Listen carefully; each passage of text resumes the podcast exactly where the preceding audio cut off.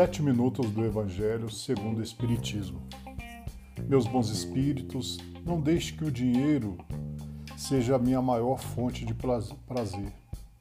Sei que o prazer verdadeiro nasce das entranhas da alma e se manifesta nos meus atos, palavras e gestos, e não está no dinheiro. Sei também que o dinheiro gasto na ilusão deturpa a minha maneira de viver e cimenta a vaidade e o orgulho. Não deixe que eu viva apenas a serviço do dinheiro e nem despreze o valor do meu trabalho. Sei que o dinheiro empregado de acordo com a vontade de Deus rende mais. Que assim seja. Estamos hoje no episódio número 101 e no capítulo 12 do Evangelho segundo o Espiritismo. Pagar o mal com o bem. Aprendeste que foi dito: Amareis vosso próximo e odiareis vossos inimigos. E eu vos digo: Amai os vossos inimigos, fazei o bem àqueles que vos odeiam e orai por aqueles que vos perseguem e vos caluniam, a fim de que sejais os filhos de vosso Pai que está nos céus, que faz erguer o sol sobre os bons e sobre os maus e faz chover sobre os justos e os injustos. Porque se não amardes, senão aqueles que vos amam, que recompensa disso tereis? Os publicanos não o fazem também? E se não saudardes, senão os vossos irmãos, que fazeis nisso mais que os outros? Os publicanos não o fazem também? Eu vos digo que se a vossa justiça não for mais abundante que a dos escribas e dos fariseus, não entrareis no reino dos céus. São Mateus capítulo 5, versículo 20 e de 43 a 47. Se não amardes senão aqueles que vos amam, que recompensa tereis, uma vez que as pessoas de má vida amam também aqueles que as amam? E se não fazeis o bem, senão aqueles que vô-lo fazem, que recompensa tereis? Uma vez que as pessoas de má vida fazem a mesma coisa? E se vós não emprestais senão aqueles de quem esperais receber o mesmo favor, que recompensa tereis? Uma vez que as pessoas de má vida se emprestam mutuamente para receber a mesma vantagem? Mas por vós amai os vossos inimigos, fazei o bem a todos e emprestai sem disso nada esperar.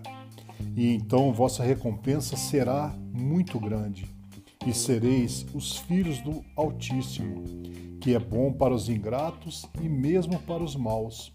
Sede, pois, cheios de misericórdia, como vosso Deus é cheio de misericórdia. São Lucas capítulo 6, versículos de 32 a 36. Se o amor ao próximo é o princípio da caridade, amar os inimigos é sua aplicação sublime, porque essa virtude é uma das maiores vitórias alcançadas sobre o egoísmo e o, e o orgulho. Entretanto, equivoca-se geralmente sobre o sentido da palavra amor nessa circunstância. Jesus não quis dizer, por essas palavras, que se deve pelo inimigo a ternura que se tem para com um irmão ou um amigo. A ternura supõe a confiança. Ora, não se pode ter confiança naquele que sabemos nos querer mal. Não se pode ter com ele os transportes de amizade, porque se sabe que é capaz de abusar disso. Entre pessoas que se desconfiam umas das outras, não poderá haver os laços de simpatia que existem entre aquelas que estão em comunhão de pensamentos. Não se pode, enfim, ter o mesmo prazer ao se encontrar com o inimigo do que com um amigo. Este sentimento resulta mesmo de uma lei física e da assimilação e da repulsão dos fluidos. O pensamento malévolo dirige uma corrente fluídica cuja impressão é penosa.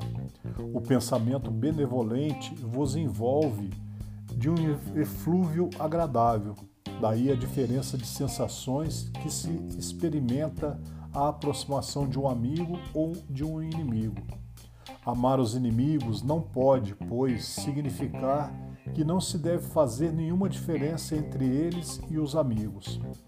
Esse preceito parece difícil, impossível mesmo de se praticar, porque se crê falsamente que prescreve lhes dar o mesmo lugar no coração.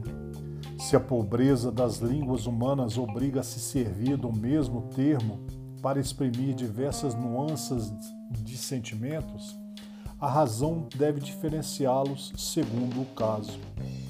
Amar os inimigos não é, pois, ter para com eles uma afeição que não está na natureza, porque o contato de um inimigo faz bater o coração de maneira bem diferente do de um amigo.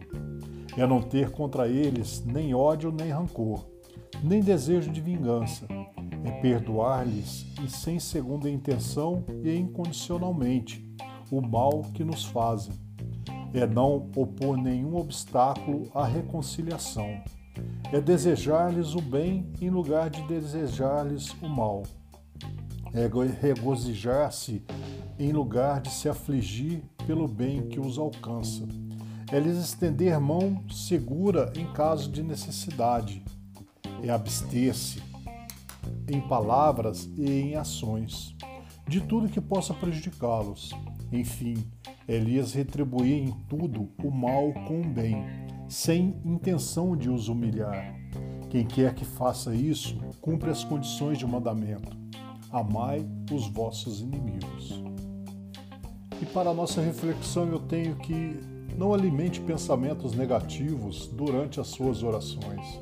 Somente os pensamentos positivos é que dão resultados.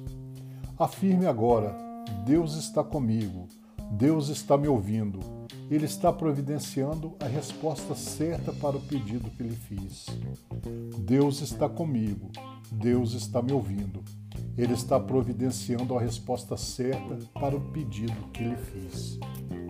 Eu desejo, em nome de toda a falange espiritual que agora reunidos a cada um de nós, direcionem nossa caminhada diária. Em nome de nosso Senhor Jesus Cristo, que assim seja.